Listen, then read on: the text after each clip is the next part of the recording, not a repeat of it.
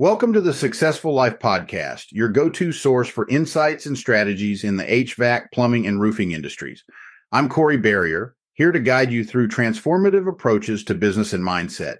Each episode will explore unique methods, focusing on identifying and addressing the core challenges in your field. Our goal is to equip you and your team with practical solutions that foster growth and success. So, whether you're tuning in for the first time or you're a longtime listener, get ready to dive into a wealth of knowledge and expertise. Let's begin our journey to success together. This is the successful life. Corey Barrier, yeah, come learn with me. Take you down the path of our journeys. This is the successful life. It's time to take what you learned, apply it to your life. It's your turn to live a successful life. You are tuning in to the Successful Life Podcast. Three, two, one, let's go. The Successful Life Podcast is a space where you can hear stories from badass entrepreneurs and influencers that collectively have millions of listeners and followers. You get to hear their backstories and where they are currently. We discuss how precious your life is and crucial it is to live with a purpose and die knowing the person looking in the mirror today.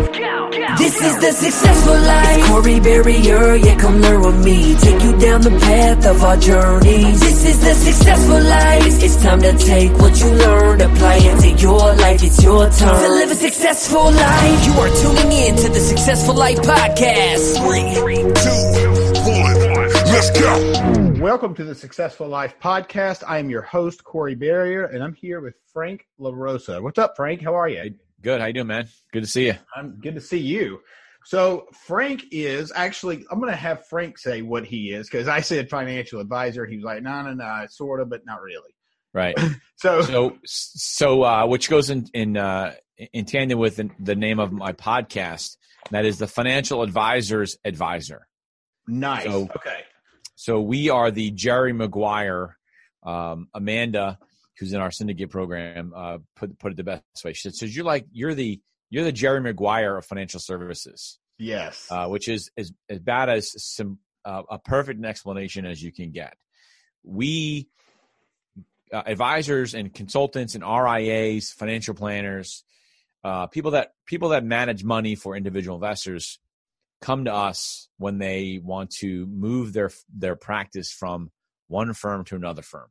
So they might want to leave from like um, Wells Fargo and uh, go to some other firm. We help go through the process, understand their business, what makes their business operate, the economics of their business, the types of clients, the types of investors that they have, and then uh, we help find the right solution for them. And so, sort of in football terms, it's like it's like uh, being the agent for a quarterback uh, who is a pocket passer, right?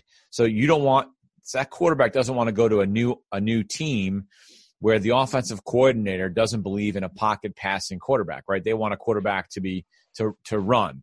Um, you know, you're not going to be a pocket passer and go to the Baltimore Ravens because that's not going to work there, right?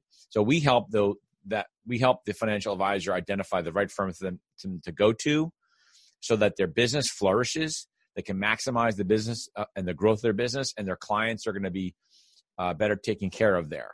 So there's a lot that goes into that. Um, it's a lot of moving parts, huh? It's, it, it's a lot of moving parts. Uh, you can see behind me, I have six monitors. Oh, is that what uh, that, I thought it was yeah. like a sign. I thought it was just a, poor, no. a poorly designed sign. No, those are those are monitors. Um, yeah, no. uh, those are six monitors uh, because we uh, it's information um, you know it's it's constant information constant learning uh, in financial services rules are changing all the time policies changing all the time. And so advisors and technology and you know fintech is coming in and um, you know private equity money is coming in and changing some of the way things are done. And so we're constantly talking to advisors. We do business nationally. Uh, we probably do business in, in, in all 50 states. Um, I go personally and meet with our larger clients to really, uh, you know, in order for me to do the, my job the right way, I have to know their business almost as good as they know their business. So I, we do a lot of discovery. Uh, we really get into their heads on um, wh- where they were, where they are, where they want to go. um, one of the questions that I ask all the time. I don't really know any other way to ask it, but it's what do you want to be when you grow up?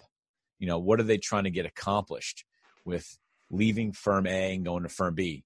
What does that look like? And it's different for everybody. So that's what we do. It's very, it's it's, it's fairly complex, um, and and and no one advisor is is the same, right? There's always different nuances, and so it's just working with them to try to find, you know, Ed on his on one of the one of the uh, calls that we had, Ed Mylett mentioned about, you know, the goal is to make someone happy, right?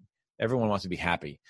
So what we try to do is instill that every time they work with someone from my team, so I have 22 consultants.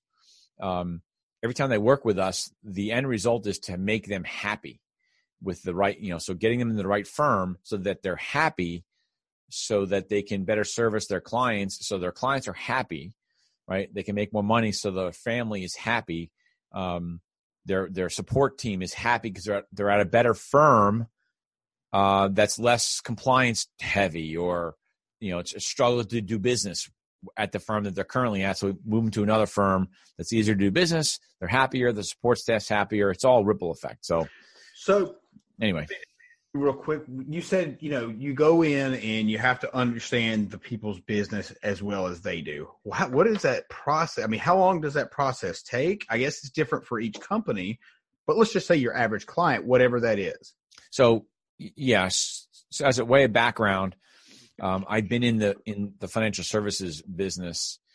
Uh, I was a I was a financial advisor.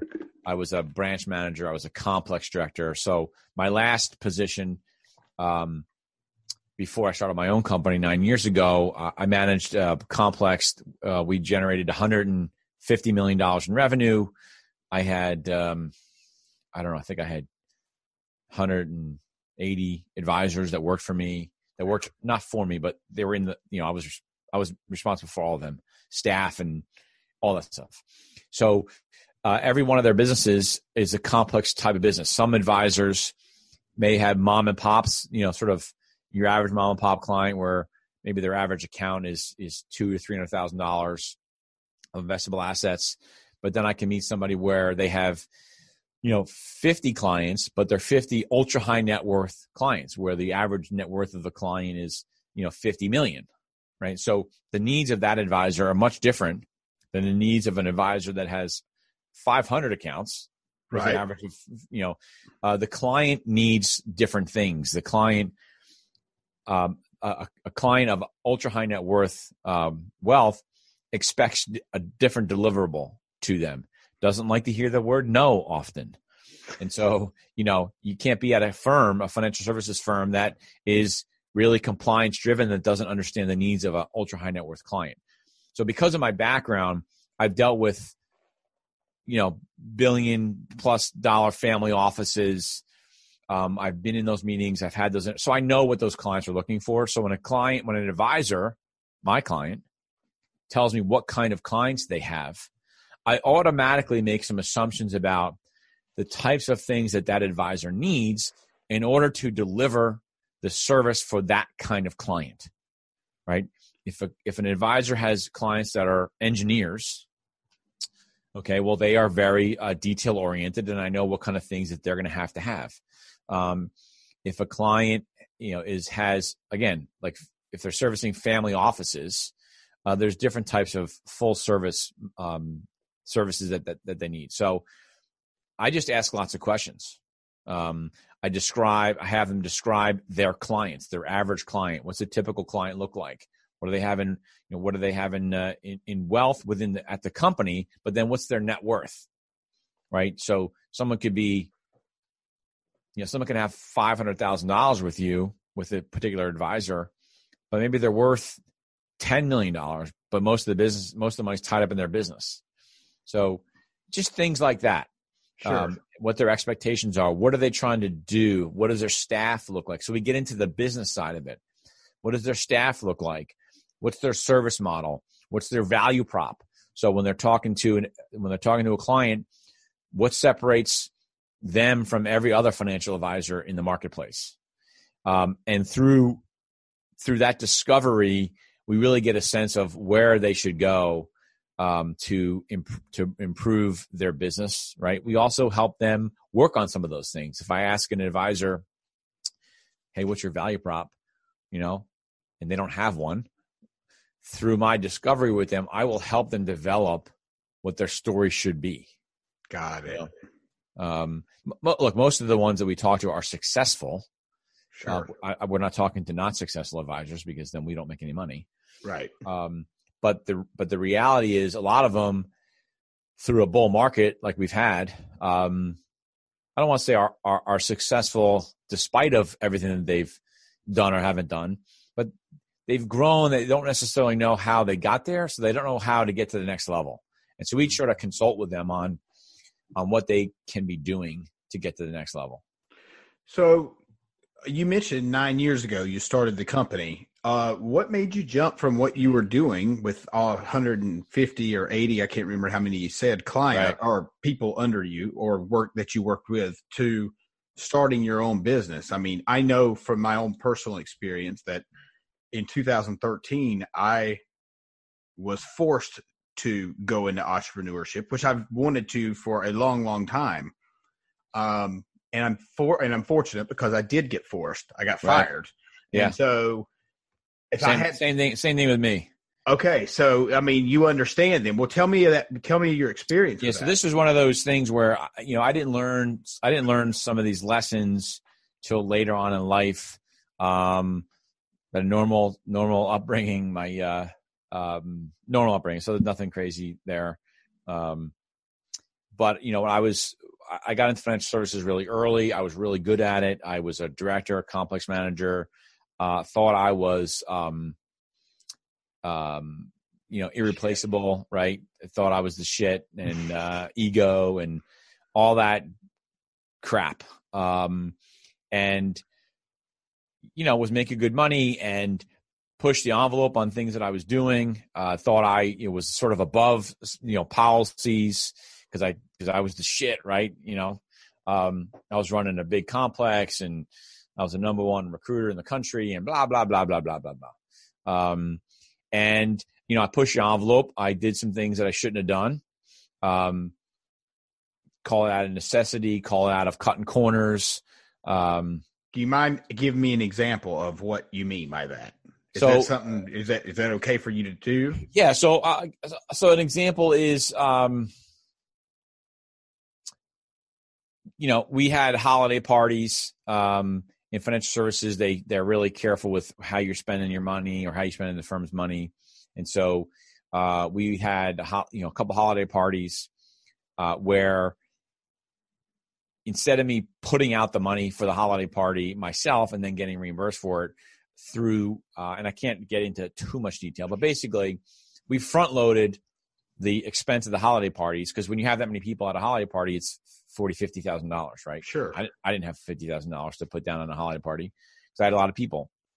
So we had uh, through my region basically prepay uh, through essentially creating, I'll call it false false invoices to prepay the invoice, right? So to prepay the holiday party. So over a period of five months, uh, we would we would pay the the the country club at the time um, an invoice for an event that didn't take place, so that it built up an accumulation of money in the account, so that on the day of the holiday party, there was the let's just say it's fifty grand, fifty grand in the account that they then paid the um I paid see. for the party, right? I it makes sense to me. Right? Well, because but that's not the policy. It makes sense.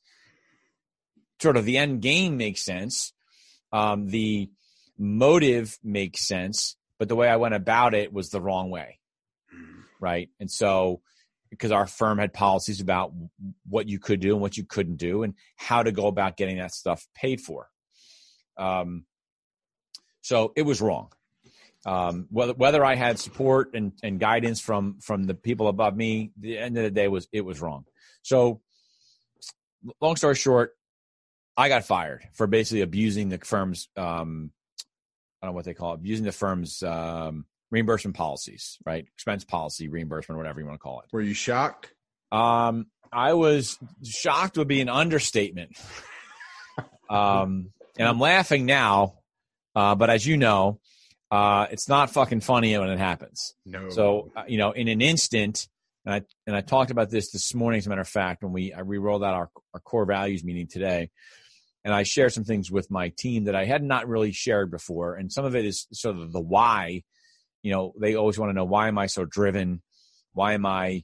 Um, I don't want to call it, you know, have a lack of empathy towards certain things.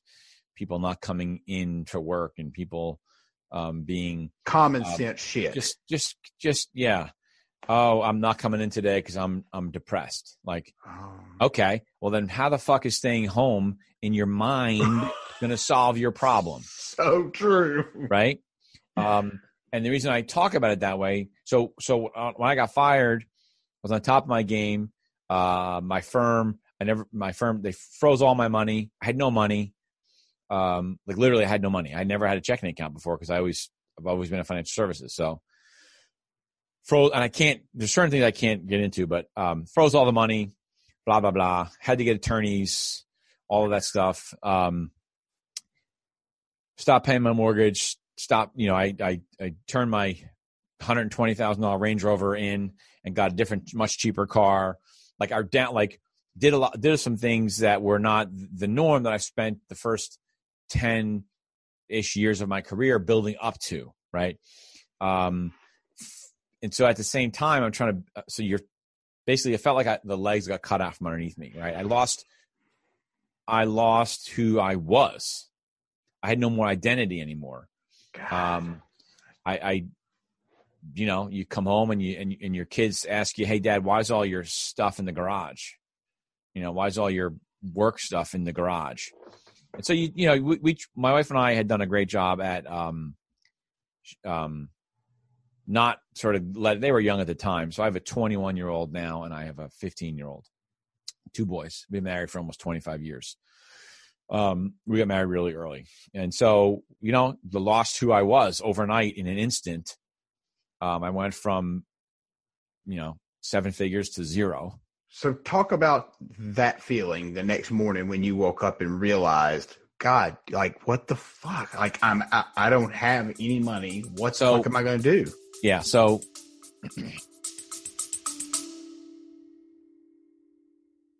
Attention contractors of the Successful Life podcast. Want to supercharge your business decisions? We've got something just for you.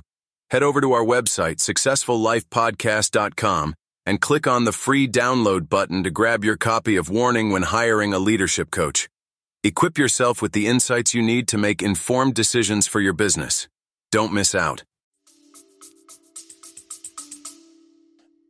Well, for the first few weeks, I, I basically just stayed in bed, um, totally depressed, um, really in a bad spot, right? Um, you know, and it's dark, really dark. Um, I'm fortunate that I, I don't really drink. I don't do drugs. I never did. I never got into any of that stuff. So, fortunately for me, I didn't have any. I didn't have that. There was no call calling to me to do anything like that. Um, but it was really bad. Um, you know, it was all we ever knew. I have a you know big house um, that we finally sort of got to.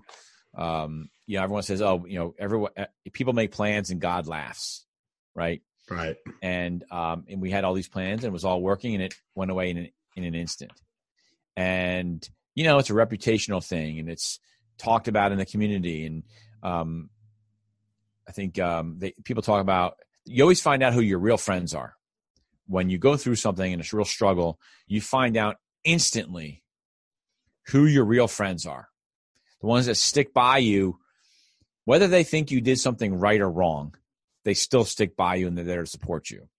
Um, and aside from losing my career and who I was, I didn't know who I was anymore. The losing the relationships of people that I built their fucking careers, Mm-hmm. right? Guided them, mentored them, put them in positions that that you just stop hearing from, right? They don't. How you doing? That hurt, right? And Yeah. in hindsight, it's not necessarily their responsibility to to to do that, right? But it still hurt. Those are the things I was going through. Um, but look, then I had to have a, you know, you, you had to figure out, okay, what's what's next, and you go from making you know s- high sixes, low low seven figures, to figuring out, shit, I got to get a job, and every job out there is uh, paying a, a buck fifty a year. Like that that got depressing. Um, looking looking at jobs, and so you know, so I started within a, within about a month or so. Said, you know what? I had a mentor of mine said to me, Frank, you're you're really good at recruiting. Go start a recruiting company. You know, I'll, we'll give you a contract. So I got my first contract with UBS, and uh, I just started in my house um, with the desk that I had in my office and a phone, and started cold calling. Um, so I'm 30 at the time. I was 30, uh, 39. You know, I had this plan. You know, by the time I'm 40, I'm going to be making all this money, and fucking went out the door. Right. So at, at 38, uh, I'm in my my rec room in my basement, which is a nice basement. So I'm not saying it was a slum, but you know, but I'm dialing for dollars, calling advisors. Um, I went from being the big shit to being a cold caller. Right. Uh, very humbling. And so for me, it was a struggle. My my sort of I would say my defining moment where, and I sort of reluctantly was doing this, thinking something else was going to come out, and you know, if you don't commit to doing something really well, it's, it's gonna it's gonna take you forever to get any success. and so for me, my sort of defining moment, really, I had two defining moments. Um, I remember driving down the street, going past the church, and I know where I was. I know when I when I, I know literally where I was on the road. And I remember looking at a uh, utility crew, PSE&G utility crew, and being envious that those guys had a job. Now here was I was coming from making almost a million dollars a year, and I'm envious of the guy in the hole digging a ditch that at least he had a fucking job Yes. and that was really tough for me and so you know i sort of committed to all right my old life is gone. I gotta i gotta change my direction and i gotta start this business. I gotta work it. And that was good for a couple years. Maybe t- two two years or so. I was able to limp through fake it through not acknowledge uh, you know i was i was depressed. I still had tons of anxiety. I had to pull myself out of bed every morning because you know basically cold calling advisors around the country was not um, Not exciting. what I thought I'd be doing at at at, at that age, right? At middle Right. age, having to have to rebuild all over again. Um, and you know, it got pretty bad. It's at one point, you know, I remember this is about as real as it gets. Uh, but this was really what turned the tide and, and why I uh, I- think went where I committed 100%. I called it sort of burning the ships at the shore, right? Burn Yes. the ships so Burn you can't go back. That's right. Um, it was really bad, and I remember sitting down. I, I went home one day for lunch. I was I moved my I moved my business to the existing location I have today, um, but still was wasn't great. And I would just have bad, dark days, and you know you sit in your car, wondering what the fuck happened to your life and all that stuff. And I remember going home and um, sitting my wife down at the table and giving her all the account numbers to the checking account that we had and here's all the insurance policies and you know live your life and i want you to live your life but i think i gotta i gotta do something for the family that's what i thought right i don't think it's i don't think i can do this anymore and um basically i was telling her i was gonna basically put a bullet in my mouth right That's what it sounds like. uh i mean that's what i was telling her essentially Right. um uh that was pretty fucking bad Yeah. and um i left i went to church prayed on it and you know just sort of i don't want to say heard god talking to me but essentially had that experience. Sure. and um and basically you know like okay well that's a quitter. I'm not a quitter and that's quitting right? Um it's quitting in your family and i basically just said fuck it. Um i'll just have to outwork this shit. Um, I'm not gonna not gonna do something like that. Uh, maybe I was just sort of crying out, reaching out, um, but it was pretty bad. And then and then from there, I just decided that I'm gonna focus and work as hard as I possibly can to outwork the issues that I was dealing with. So let me stop you really quick. What did your wife say when you handed her all that stuff and you gave her this con or you had this conversation at the kitchen table? I have to know, like, what did she say? Um, you know, she's awesome. My wife is awesome. Um, I have not been the best husband over the years, and we've been married for 25 years. So when we got married young, you make some, you make dumb decisions at times. For sure. Um, you know, but she's she's awesome. I don't know if you've met her at the syndicate things or not, but um, she's the better part of me, right? And she just believed that we that it would get better, right? She believed in me that you know this is you're not a quitter. Um, I didn't marry you because you were a quitter. I married you because you're six because I knew you'd be successful at whatever it is you decide to do. And you know, if this is what you have to do, then this is what you do. Then make it successful. Um, it was, it was, uh, she was empathetic towards my situation, you know, even though she was struggling also. Um, with your situation or, or she was struggling with it because she lost her identity too, right? Cause she right. was, she was the wife of a, of, of someone of my stature dude. Right, right, right, right, right. Um, and so all, all of those things that we used to do stopped, right? Um, and so she was struggling on, in her own right, but she but she was supportive of me. She understood what I was what I was going through, and so we'll get through this. And you know, you just have to work hard, and I'll support you, and tell me what you you need me to do, and more or less, right? And she's always been that way. Um, my wife is very. My wife is exactly the same way. I mean, right. she's so supportive. No matter what it is I do, whether she thinks it's a good idea or not, she supports it. I mean, if I tell her I'm going to go run out in the middle of the street, maybe not, but you know what yeah. I mean. Yeah, right. That's look behind. Uh, there's this expression that says behind every successful man is a strong woman. You, you know what's right? so funny about that? That very statement, uh, Alex. Um, yeah, uh, Doctor Alex posted. Yes, yep. he posted something the other day about same thing about his, about his wife. wife. I, I, yep, I remember that. Yeah, okay. So I was reading. Do you remember? Do you remember when Ed was talking about this book? Yep. All right. Yep. So I got on Amazon while he was on the phone with us, while he was doing the call, and ordered the book, and it's actually really good. So the point is, is there's a spot in there in the book that backs up exactly that. Right. Which well, you look at what you look at what Ed Ed said on one of his calls. I'm not, I don't remember if it was an accelerator call or a syndicate call.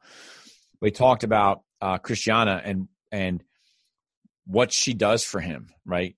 And and what she re- what she does for him at the beginning. And I can relate to what he was saying because when I was when we were young and I just started as a financial advisor, I was doing the same thing he was doing. I was cold calling people and going to have them give have them give a 23 year old their money Right. Like, what the fuck does a 23 year old know about investing money? I wouldn't right? think a thing. but I used to bring my wife with me, fiance at the time, wife then, right? Because she would talk the softer stuff. She would be, right? But she was, she supported me working till 11 o'clock at night.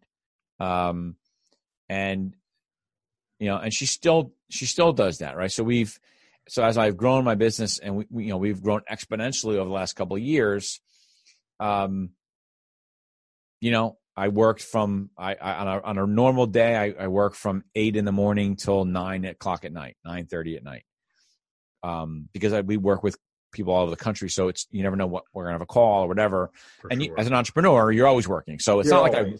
So when I say I'm working, like I'm in the office on the phones, talking with my team, talking with advisors, traveling. I just came back from Denver. I was in California, and so you know she's she, she supports that and she has she puts up with it um and uh you know and she'll always say what can i do to help you and i and my response is uh just you know be happy with what you're doing take care of the house in terms of whatever needs to be taken care of if you can make a doctor's appointment for me here and there great um but really be happy right because if she's happy with whatever it is she's doing, it's less for me to take on. When you've been, I don't know how long you've been married, but um, Almost five years. Okay. This is number three.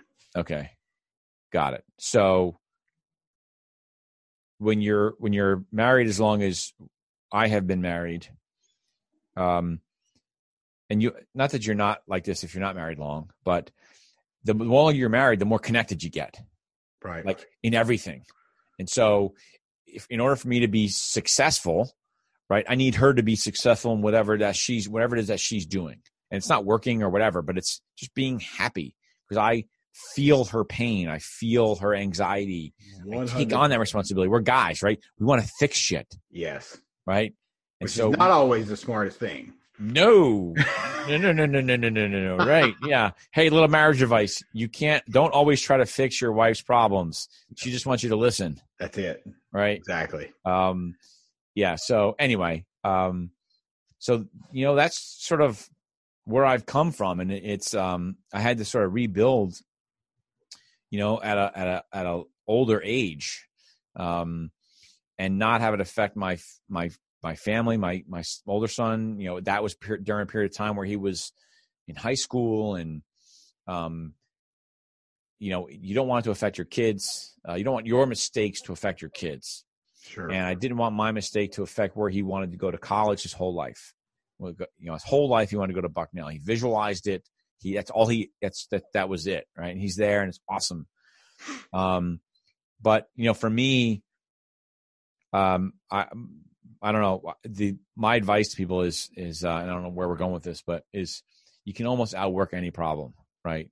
Um, anxiety and stress, and I know uh, uh, uh, Andy's been talking about that a lot, and it's true. Um, and some people, I get this sort of reputation in my at my firm, and and sometimes in town, like I don't have, uh, I'm not empathetic to those things.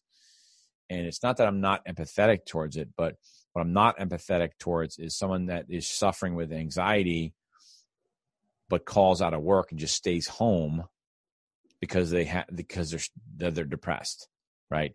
When I know that's the complete opposite of what you're what you should be doing. You have to you because now you're home and you have all this space in your head and time to think about uh, how bad your life is, yeah, exactly. right? So it doesn't accomplish anything. It doesn't accomplish anything for your family. Nope. So for me, the solution is throw yourself into work and being positive and helping people. What what really uh, what really changed my business and and one of the things we talked about today is one of my our, our first core values is commitment to client, right?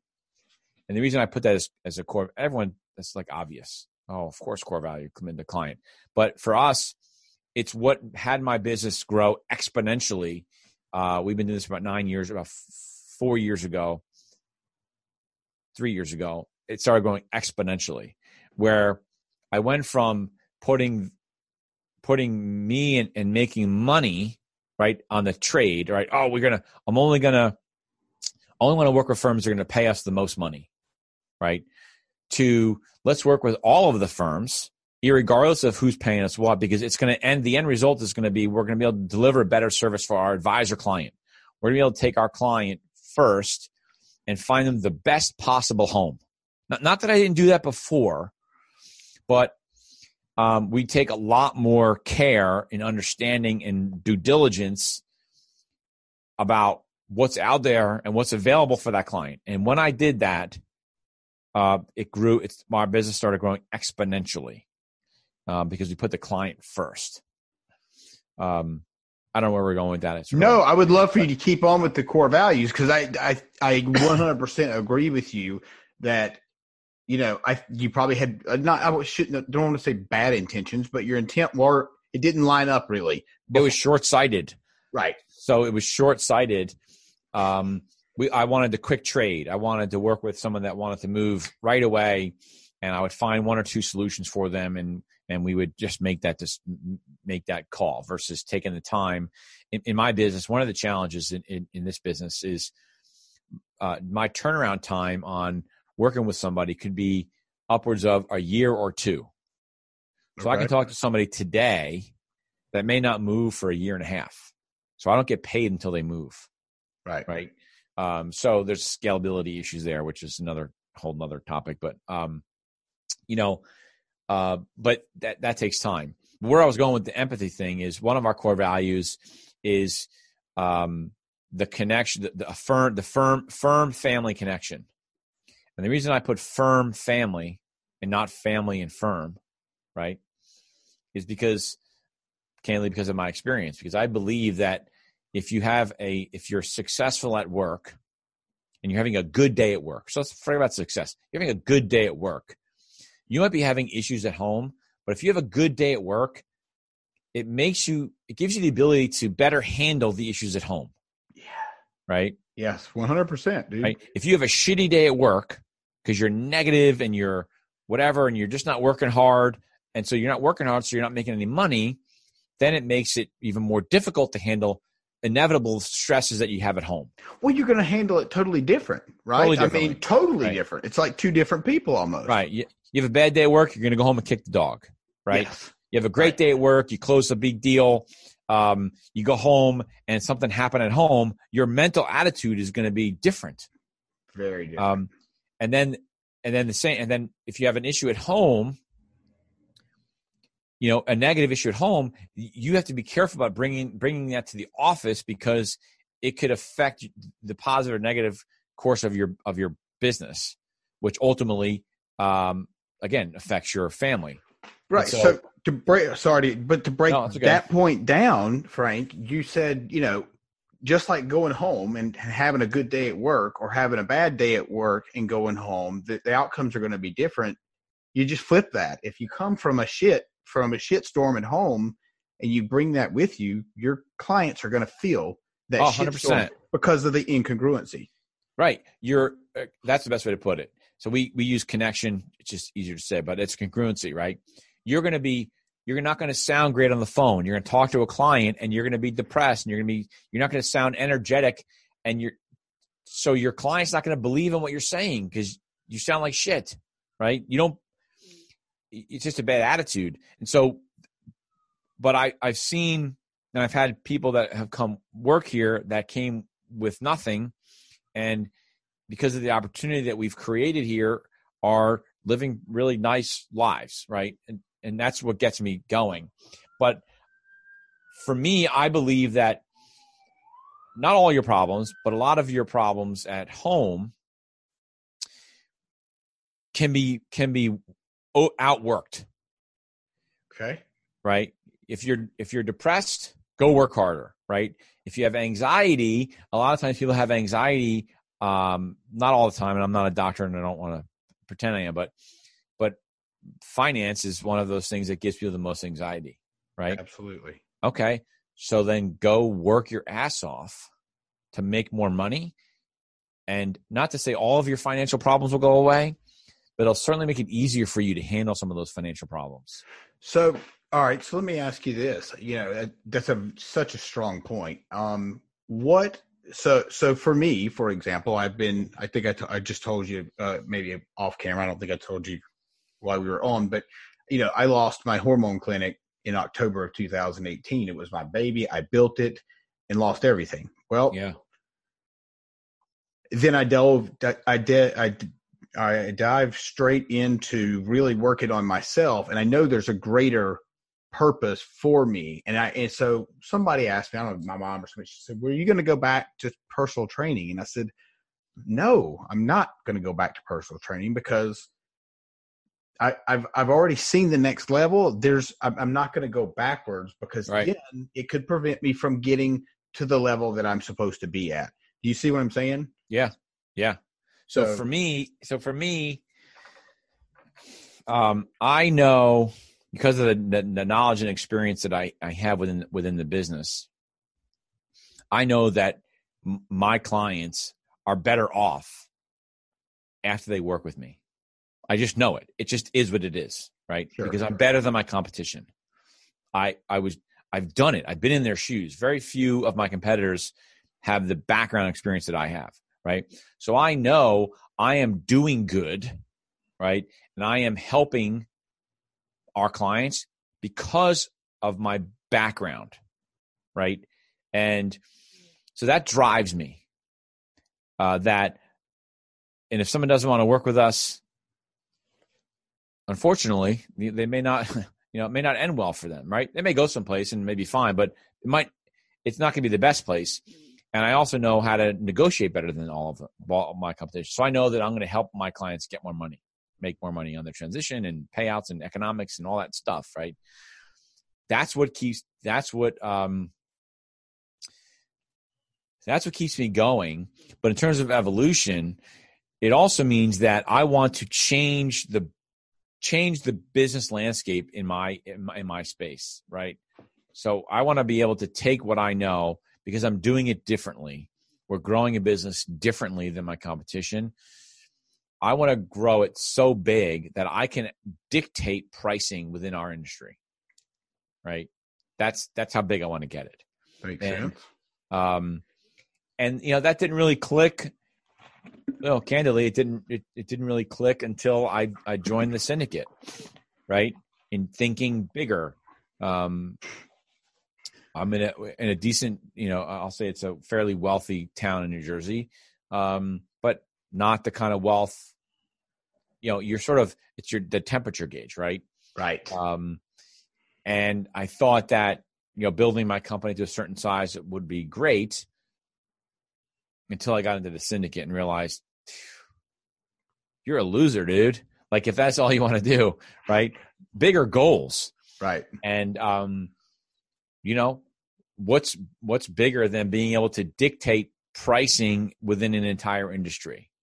Um, it's a great feeling. Um, it's it's a lot of work, but I don't know.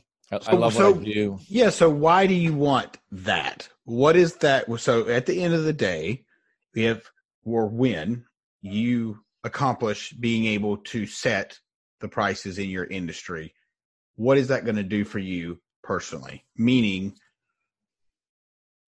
what's the why behind that? Yeah, so the why it's interesting. There's a couple of whys behind that, and and some of it is um,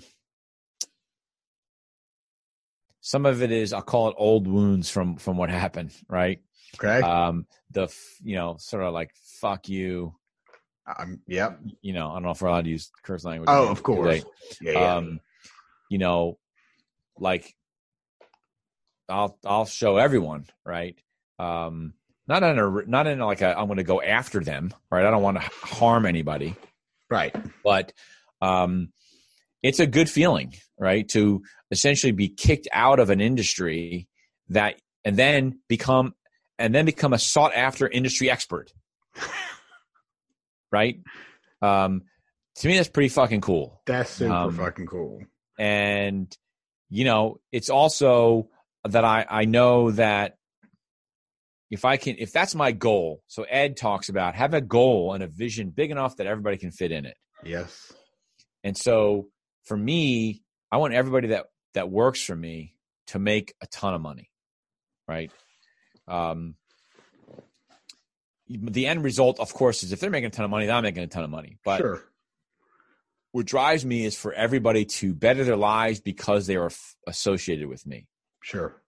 And so if I can, and if I can change, if my goal is to, I can't think of anything bigger than other than big, build the business so much that you have so much influence that you can change pricing. That's pretty huge. right?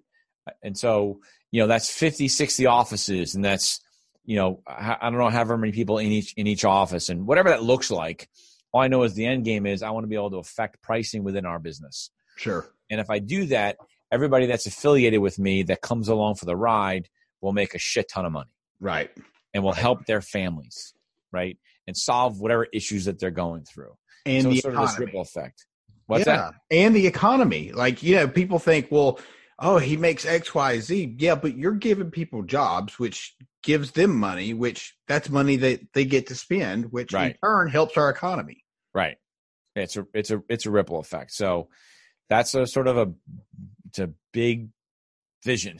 I don't know how you know I don't know how I'm going to get there, but I'm but I'm going to get there. Well, you know, I for me, so I have to stop when I have, you know, I have vision of things that I want to get done, and I have certain numbers that I want to hit. If I think about, if I try to figure out how I'm going to get there, I'll be sitting in this office spinning my wheels. Right. So, So, you know you know what's interesting. someone said because this is a point that I, I was just thinking about your situation, right?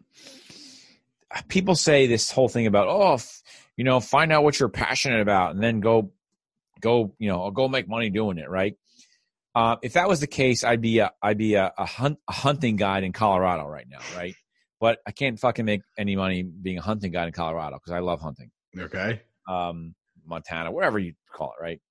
The reality is, the truth is, as Andy would say, the truth is you have to find out what you're good at, what you're good at, and then go do that. God, you you have no idea how appropriate this that, that very statement is, and I'll tell you why. And I apologize for cutting you off, but if No, I if I don't, good. I'll I'm forget. glad. So I was talking to um he's an ex professional soccer player and I don't I don't want to mention his name. Um and I had reached out to him to come on the show and we started talking and he knows Andy and Ed. He did some, some I don't know, he worked with him with some kind of talent or some shit this year. I didn't really ask a lot of questions because it's not my business Right. Um, but he was like, so you know, we so we just started talking. You know, we were on DM talking, and he and I said, look, I said, you know, it's funny because I feel like I'm going in a hundred different directions, and and, and so my I'm kind of scattered. I don't know what the hell I'm doing, and I was just really being honest with him. Yeah. like, look, well, he's like, well. Dude, you could start a course, which I've already I've already designed a course. I just never never put it out because it's about teaching personal trainers how to sell themselves. Right. Because the reality is, Oh, they don't. Uh-huh. no, they know how to train, but they suck at sales. And if they Yeah. suck at sales, they're going to suck at the relationship between them and the client. Right. And so I bought the bullshit that I fed myself and said, you know, turn it into a book. So I'm having it turned into a book. But then after having this conversation with this guy yesterday, he said, you know, Corey, don't overthink this, dude. It's it's simple. This is how simple it can be. Yeah.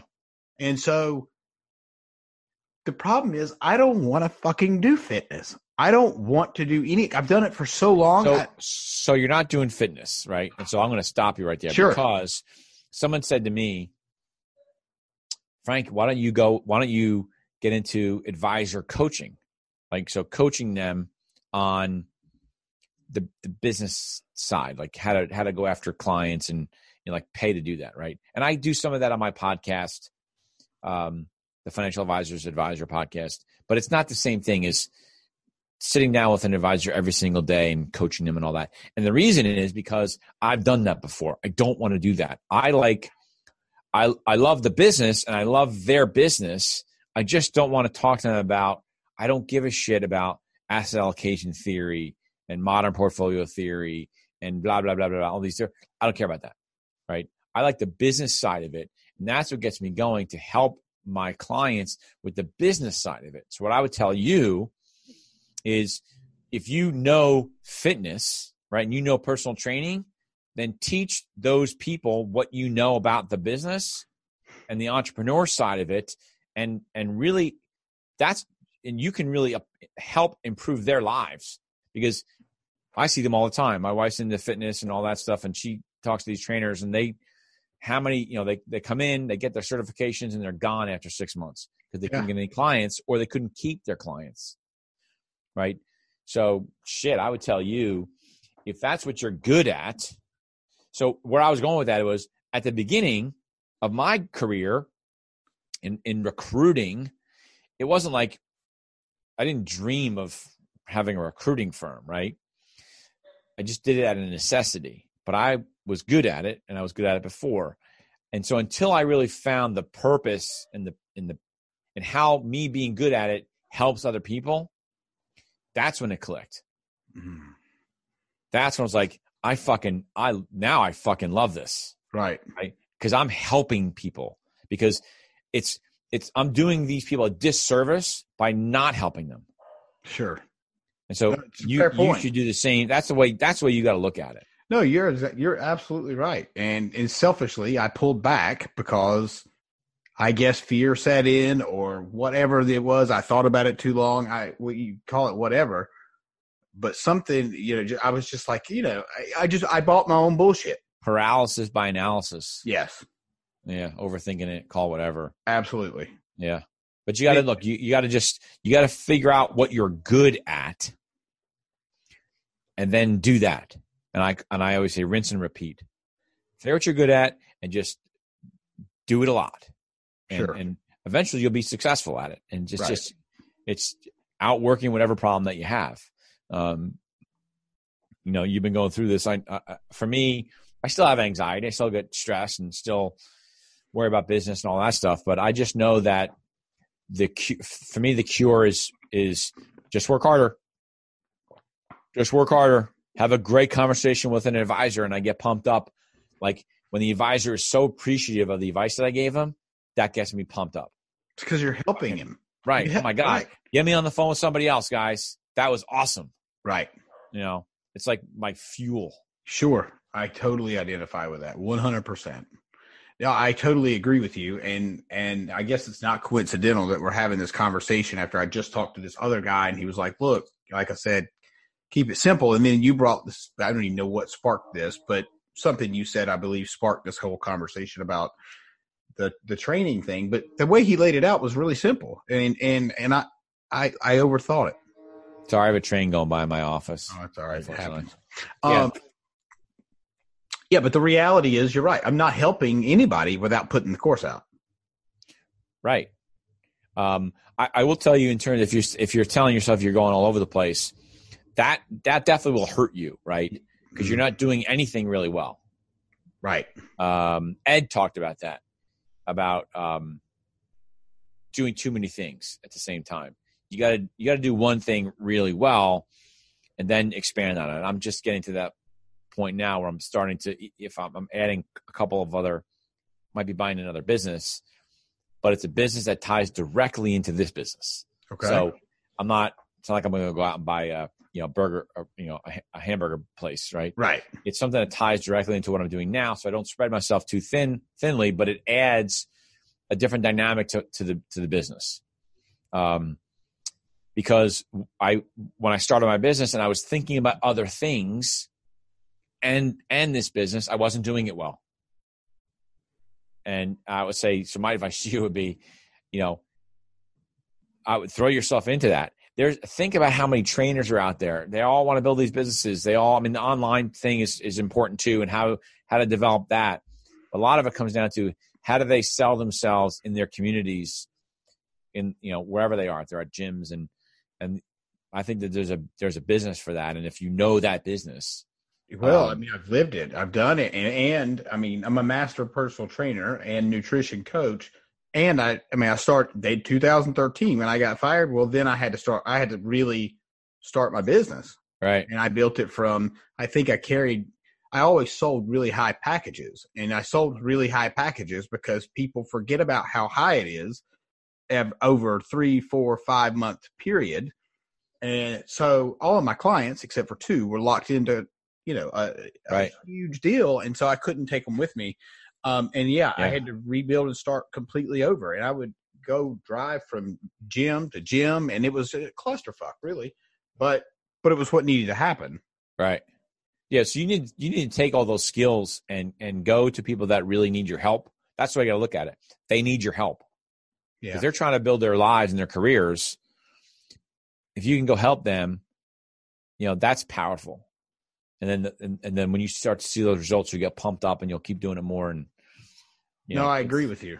I Yeah. totally agree. And I'm glad you p- pointed that out because that's a it's such a tremendous point um, that I don't know that I would have. I don't know if I would have looked at it that way if you hadn't have mentioned it. Well, there you go. Glad I So- helped you. Yeah. So thank you. That's awesome, dude. Absolutely. So, um, what was I going to ask you? Um, well, it, it escaped me, but, um, yeah, I, I, I, can, I have no idea. Um, but I do know this: it's almost at the top of the hour. I don't know how your schedule is or whatever, but Yeah. we can wrap up with just a couple of things. What would you say to somebody that, that's maybe in that was in your shoes nine years ago? You've kind of already said it, but let's just. I, I want to ask you again in case somebody didn't hear the advice. When you're in that long, dark hallway that seems like there's absolutely no fucking light at the end. Yeah. The only light that you can see is the gun maybe in your dresser drawer or whatever. Yeah, and and I and the reason I that's so relevant to me because I've had some folks, friend, close people of of, of mine do that. Um, a couple of years ago, one of one of the uh, coached youth baseball and was going through a really nasty divorce, and I was sitting right here in this office, and got a call from my the other coach on the team and said, "I'm not going to use the name, obviously," and told me this is a guy. There's a successful uh, prosecutor, blah blah blah. Like went after tough guys, you know, like went after prosecuted like the mob, right? Put a bullet in his head over a divorce. And so, what I would tell people that you know everyone goes through dark days. Um, there's always there's always ways to fight through it. So for me, it was work. For me, it was um, I used to go to this church down the street, um, like a chapel, every day, and I would just sort of go inside uh, quietly. There's no one there, and I would just sit there and and pray to God, just or just not even pray to God, just sit there, right? Sometimes it's the only place where my anxiety sort of subsided a little bit. I just felt I hate to be, um, I just felt like God had His arms around me when I went in there, like Bet. like dude, it's gonna be okay. And I did that every single day for for a couple of years because it's right down the street. So I would go get my lunch and then I would go in and sit there for, you know, I mean, there were some times where I would fall asleep because I was so riddled with anxiety that I couldn't sleep at night or whatever. And I'd go in there and a peace would come over me and phew, just fall asleep. Uh, and then all of a sudden ideas would happen or I get a call from somebody. Um, and so I'm like, shit, like all, all the, whenever I do this, something good happens. So let me keep doing it. There must be a connection somewhere. Well, got to be a connection, right? um, like if it so the old strategy, if it ain't broke, don't fix it, right? If it keeps working, I'm going to keep doing it. yeah, for Um, sure. And so what I would say is, you know, there's always a, there's always there's always um, a solution. There's always a way to work through your problems. Um, somebody that you know has either gone through them or know someone that has gone through them, and so talk to people. Don't be embarrassed about. Uh, and I used to, you know, be I'm the tough guy. I'm a boxer, right? And I'm, I, you know, tough guy. Never talk, and I didn't want to talk about this stuff for a long time this is really some of the first times I'm talking about this. So, um, but everyone goes through stuff, no matter how tough you are. Um, sometimes the tougher they people, the tougher people act, the worse they are inside. Um, because the, the toughness is a is a is a It's a facade. it's a facade, right? Um, so, but for me, it's it's outworking, outworking the the anxiety. Uh, just throw myself into work, and not forget about my family, but understand why I'm throwing myself into work. Because if I have a great day at work, again, have a great day at work, my anxiety is a little bit less when I go home, and so I'm, I'm a better husband and I'm a better dad, right? Um, I can handle stuff better. And so for me, that's that's how I, I work through that stuff. I'm not saying it's right or wrong. Um, I listen to, uh, I, I read. Um, uh, I don't. It takes me. I'm a, not a great reader, so I have to read things often, and I can only read in little in, in spurts just to hear stuff. Um, I listen to music. Um, here's something that you can post because this is phenomenal. But I listened to a band, and even and this is new, so it wasn't back then. I listened to different to different kinds of music, but I listened to a band called Skillet, Okay. uh, and it's you know you, you know I'm like a conservative guy or whatever, but uh, Skillet's a rock band, but they're a Christian rock band, and they're not their songs are not overtly um, like Christian, right? Right. um, but they write music for the everyday person. They write music for people that are struggling with anxiety and depression and being down and being, you know, you know, in a position of loss and whatever. And as I, and I listen to, I'm obsessed with listening to this music right now, um, um, because it's so inspiring to listen to. It brings, it reminds me of where I came from and where I am today, which motivates me right? Which makes me feel proud. Um, but it's awesome music. And so find that, right? like you're just sitting in your car and you just listen to something that gets you going. You just need that little something, that little that little something to get you out of bed in the morning. And then and then go from there. Like just get out of bed in the morning. Then just get to the office. Then just make some phone calls. Like and things will start to build. Um, talk to people that you know in your community that are going through stuff or talk to anybody right um, that's i mean that's that's how i that's how i do i still do it today it's not like i'm like like you know fucking awesome i still have bad days and uh you know struggle with stuff and uh but again i go back i i feed my brain um with positive things So let's go there for a second, just really quick. Um, I'm a huge believer in, you know, I think you've probably you saw Joe Dispenza. yeah Um, I am a huge believer in what you think is how things are going to turn out. oh thousand percent a thousand percent. And I think if people could wrap their head around that, and what I mean by that is, you know, if you think you can do something, you can. If you think you can't do something, then you won't be able to do it. And those are just as simple as that sounds.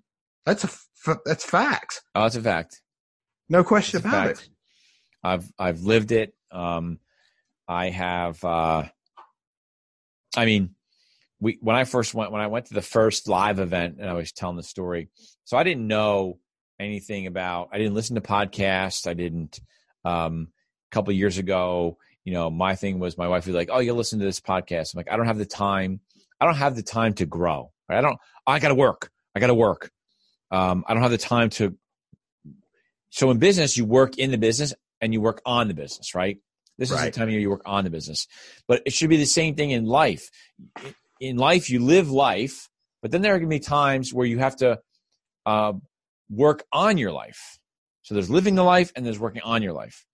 So Kim, you- my wife, used to uh, listen to. She's you got to listen to this guy, it's MF CEO, and he's blah blah blah blah blah, and and he, oh my god, all the things you've been telling me, I understand now, and really helped our marriage. I Um, believe it. uh, because she didn't understand the life of an entrepreneur. I was the life of an executive at a financial services firm. So I actually work significantly harder than I ever did before. Of course. Right. It's Right. every entrepreneur out there, if you haven't more- figured that out by now, yes. It's more rewarding, right? Um, but um, I forgot what I was going to say.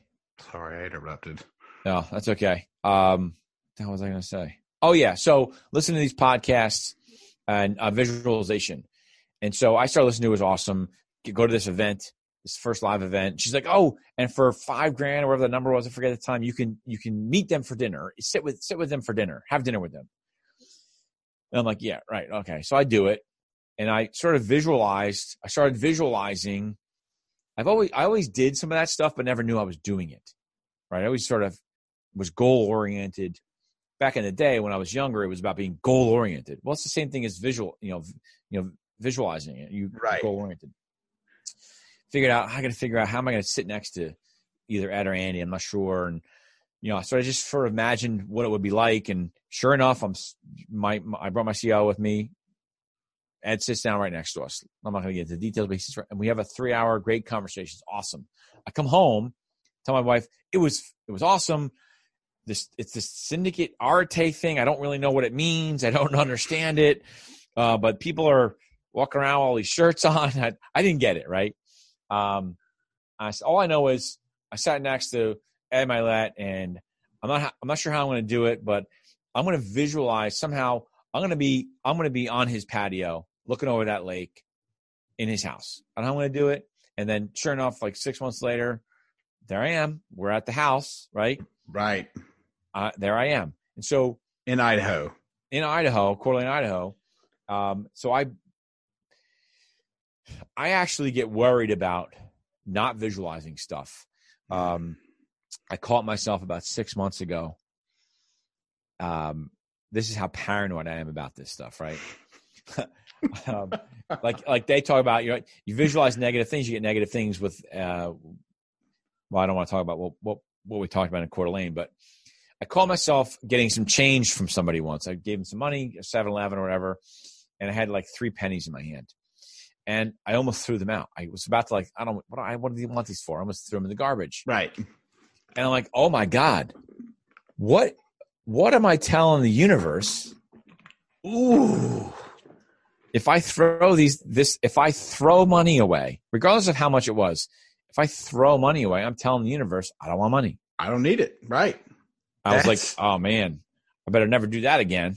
That's I just caught myself, and and for that from that day on, I I don't I keep it all together. But that's it's visualization. So what we were talking about in terms of sort of coming full circle, if you're in those bad situations, right? Visualize what it will be like when you're not in that situation. Visualize what it will be like to not be depressed and not you know not be anxious right? What does that look like? What does that feel like? I know ed talks about this but it's the truth. What is it um it, i used to go to a therapist like we have a therapist that we call him a fa- we call her a family coach right?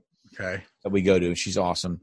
And um she used to do this thing to me with me about uh if you go to an event that you're not really sure you want to go to and whatever she's like close your eyes and visualize uh-oh uh visualize i don't know if you saw that or not but I my- did.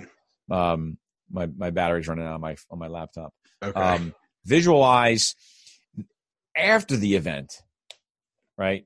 And what was it like? And oh my God, we had such great conversations. And oh, this was so nice. And we had this and we laughed and like almost like pretend you Yeah. already went through the thing. right. And that was really, that was really, that was really uh, instrumental for me. So that's what I would tell people. I think that's probably the best piece of advice anybody's ever said on the show because, it, well, for two reasons. One, I totally believe that. And two, I know that if you do what you just said, that you'll come out on the other side probably just like you visualized, Right. most likely. Awesome. I've experienced the same thing. Um, I'll tell you this, tell you this quick story. Is your are you good on your thing? Are you good on your uh? Is your phone? Shit, is your computer gonna die? I just want to show you this really quick. So I don't know. Sun's so bright you can't really see it. Well, the point is, is it's a picture of a Model T. And one day I was sitting out in the middle of bumfuck nowhere. My wife had a she's a photographer. She was shooting pictures for a couple, and I was sitting in the car because I don't I don't do pictures. I sit in the car. And I was listening to Think and Grow Rich for probably the fifth time. And they talked about when he rolled out the first Model T. And in my mind, I thought, wow, what the hell the Model T. I'm trying to picture that. 30 seconds goes by, and that fucking truck pulls out of the of a garage. Oh, we lost it. I think. Yes, we definitely lost it. Well, he may try to beat back in. God, the sun is really bright. Well, let's just say he does is not able to come back on. He mentioned his computer was really low on battery. So who knows what happened? I'm assuming the computer died. But um unless he clicks back in in just a second, we'll just go ahead and wrap up.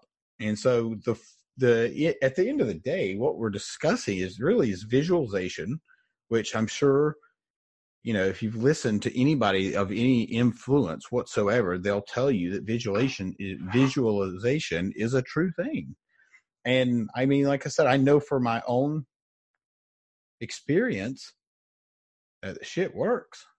Um, and so I was holding up a picture of a Model T, and you know, I that story is so profound for me that I mean, I was a believer, you know, I believed beyond a shadow of a doubt that if I can picture something in my mind, that it's going to come true. Now, don't get me wrong. You know, there's sometimes you have to be patient because you may be going through the process of getting to that bigger picture. And so you just have to remember like you're it's a process. Everything is a process and you're just going through that process now. So, uh it looks like his computer died, so let's rock and roll. We'll wrap this up And thank you everybody for nope, here he's coming. Perfect. There we go. Can you hear me? Check your volume or you're mute or something.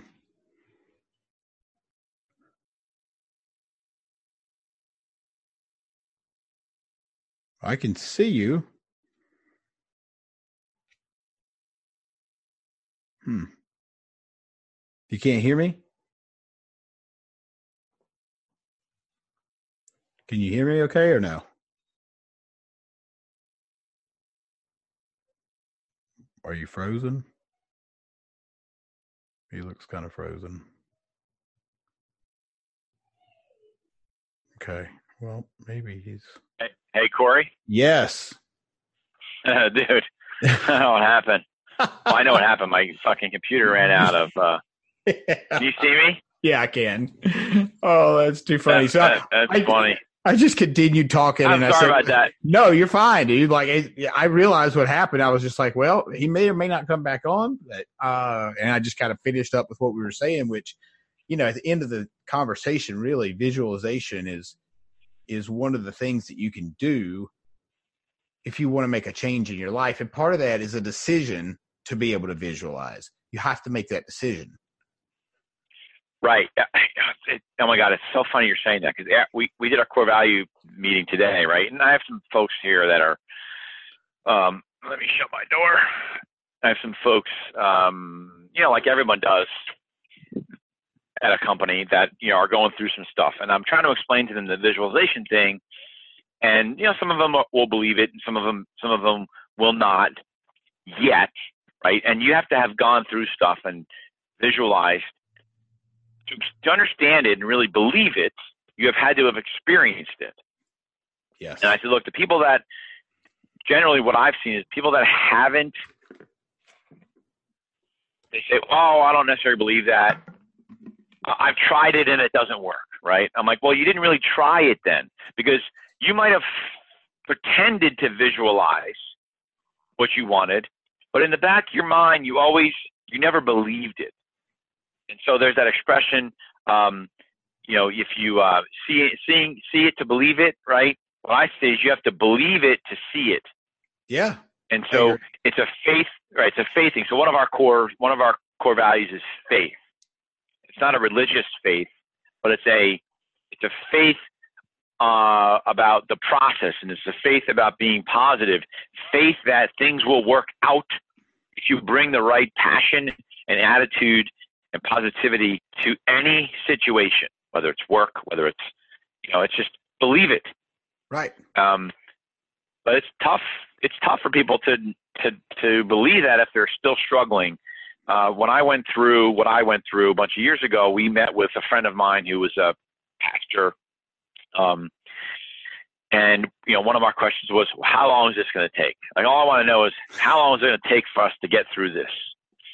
And he was like, "However long God feels it's going to take, you know, to, for you to learn the lessons of not being humble and, and arrogance and this, that, and the other thing, right? Um, I don't want to hear it. God, no, I, I, I don't want to hear that, right? Um, and so, but what I learned is you can get through anything. Like you can get through anything. Okay, um, medical stuff. You know, there's certain things you just you can't get through, right? That is what it is. Um, but even now, like my my so my my executive assistant's my assistant's husband is going through uh, some cancer treatment, literally as we speak, like literally right like today. Um, and he has such a great attitude about the whole thing, and he's putting forward like he's got a blog and just found out about this, and he's basically talking to people, hoping to connect with people that maybe don't have the right attitude about it, right? Um, I said to her, I said, "Yeah, Mike, Mike has such a great attitude about the whole thing. I'm really proud of him, and this, that, and the other thing." And, and he's just handling it. He's handling it really well. He believes he's going to get better. I believe he's going to get better. We all do.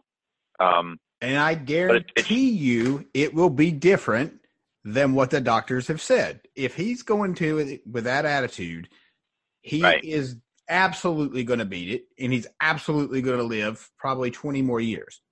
Absolutely, he hasn't gotten sick. He's it's just handling it because he's bringing the right attitude to the to it. Right, it's a negative energy, positive energy thing. So, um, you know, I don't know. I can't survive the other way. Uh, what I've learned about me personally is I can't survive the other way. I don't look backwards often, right? Um, my wife does this often, but for me, it's not that I don't want to um, think about things in the past. Me looking backwards, and I don't again, I don't talk about my past all that much, only unless it can help me in the in the future, or or if it can help me, like help someone like you, right, Sure. or whoever else, um, because it doesn't serve a purpose to look in the past. Even you're, you're right. right? Even when I, you know, if my wife and I argue about something, right? She you know, wants to hold on to it, like you know, she must wants to hold on to it. I just move on. Even at work, if we, if I get an argument with somebody at work, uh, once it's over, I move on. Sure. Like, okay, we had an argument, we disagreed, we hashed it out, move the fuck on. Yeah. Next, like, let's let's get back to making money here. Like, it's like I think it's just a drag on your energy. It is, and I think people live. Okay, here's a great example, and, and you may have, I'm sure you've heard this, but uh, it was just came across the other day. Oh Christ! Um, man, but now I blinked out again. That's okay. We're talking about a lot of stuff, so We are, but it was living it- living in the past. Yes. So, uh, what was the post about? But essentially, you know, living in the past is, like you said, pointless. That wasn't the story. I don't remember the story now. I think I, I don't remember what I was going to say. I know it had something to do with the past life, or or not past life, but your past period. So, but if you live in that state of, well, what happened ten years ago, or I used to be the quarterback in high school, but Oh, now yeah. if, if you hang on to that, you're always going to be there. You're never going to go up. You're never going to raise your standards. You're never going to Yeah. go any further than that. I, I tell pe- I tell people when they come here that have had success in the past, and it's not that I'm being cold or unappreciative of their experience or their knowledge, but I'll tell them, look, dude, I don't really give a shit what you did in the past, right? It, like good or bad. I, I have people that I, that work for me. We sometimes we call my we not as much anymore, but we used to call uh, we call it like average Joe's gym, right? Like I loved giving people a second chance at, at things. Um, so if I have somebody that has some, uh, you know, less than, it depends on what they did, you know, it depends on what, what they did, right? Obviously, of course, but people, people fuck up. I messed up.